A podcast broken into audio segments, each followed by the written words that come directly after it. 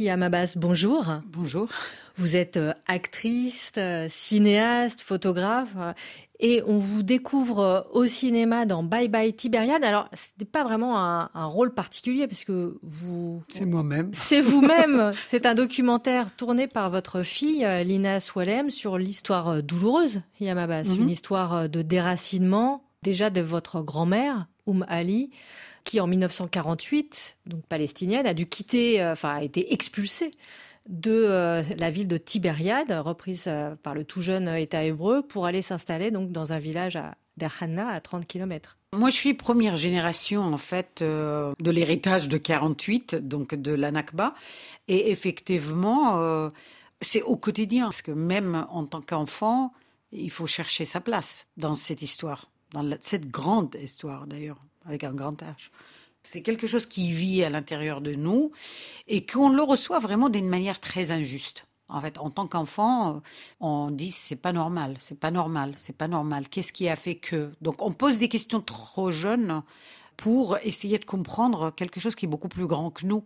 Il y a quand même un côté positif dans tout ça, c'est que moi, l'héritage que j'ai reçu de tout cet déracinement et de toute cette souffrance qui a suivi, c'est cet amour et ce pardon et cet amour de la vie. Ce village, elle l'a quitté il y a plus de 30 ans pour réaliser son rêve de devenir comédienne. À chaque fois que je la questionne sur son histoire, elle me répète N'ouvre pas les douleurs du passé.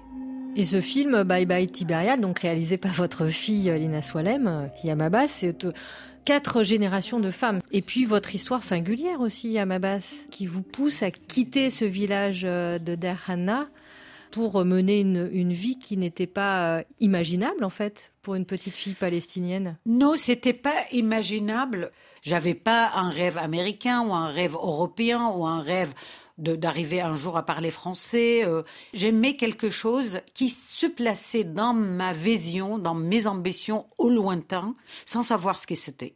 J'avais pas nécessairement de cinéma ni de théâtre, mais encore une fois, c'est par une persistance intérieure qui m'a poussé, poussé, poussé et que j'ai écouté. Ce film, Bye Bye Tiberias, Riyam Abbas, euh, il prend une résonance particulière depuis le 7 octobre et puis la guerre euh, engagée par Israël à, Gaza.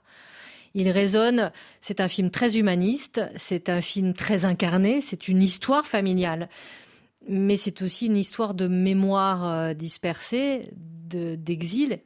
Et forcément, quand on le regarde, il résonne comme un acte de résistance, ne serait-ce que parce qu'il y a des images d'archives aussi. Oui, mais c'est un acte de résistance apaisant. Aujourd'hui, les gens, ils sont saturés parce que c'est, on arrive à saturation. Malheureusement, en fait, on banalise trop de malheur. le mal. Et quand on reçoit ce film qui raconte un peu quand même quelque chose, peut-être les débuts de cette histoire et peut-être qui donne une petite explication à, à ce qui se passe aujourd'hui ou une projection quelconque qui peut peut-être aider les gens à comprendre quelque chose, on le reçoit justement d'une manière très humaine, d'une manière très apaisante, parce qu'il n'y a pas de haine, il n'y a pas de blâme, il n'y a pas de provocation. C'est une, exposition d'histoire placée dans son contexte historique. Yamabas, merci. Merci à vous, merci beaucoup.